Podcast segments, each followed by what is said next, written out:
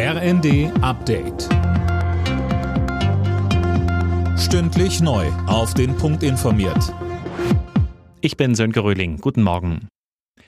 Tempo beim geplanten Bürgergeld und beim Ausbau des Wohngeldes, um die Menschen schnell zu entlasten. Das fordert der Chef des Paritätischen Gesamtverbands Ulrich Schneider. Er sagt im ZDF. Es geht darum, dass man der Politik vor Augen hält, wie verzweifelt die Menschen gerade sind, wenn mittlerweile ein Pfund Butter über drei Euro kostet. Wenn die Menschen nicht mehr wissen, wie sie ein paar frische Tomaten oder Paprika bezahlen sollen, dann ist das, was Verzweiflung auslöst. Die Politik hat es in der Hand, wenn sie im Herbst vernünftige Maßnahmen auf den Weg bringt, den Menschen wieder Zuversicht zu geben. Auch dazu muss sie jetzt tätig werden und nicht erst im neuen Jahr.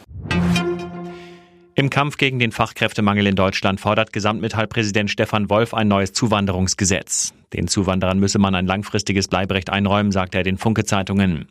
Er kritisiert, dass das Bildungsniveau der Bewerber in den vergangenen Jahren gesunken ist. Die Corona-Zahlen sinken, die Zahl der Arztbesuche und Krankenhausaufenthalte geht zurück. Der Höhepunkt der Corona-Sommerwelle ist offenbar überschritten, meldet das Robert-Koch-Institut in seinem Wochenbericht. Demnach ist die bundesweite 7-Tage-Inzidenz um 27 Prozent gesunken. Die Fallzahlen seien in allen Bundesländern und Altersgruppen rückläufig. Das Gesundheitssystem sei aber nach wie vor stark belastet, heißt es. US-Justizminister Garland hat die FBI-Razzia in der Villa von Ex-Präsident Trump persönlich genehmigt.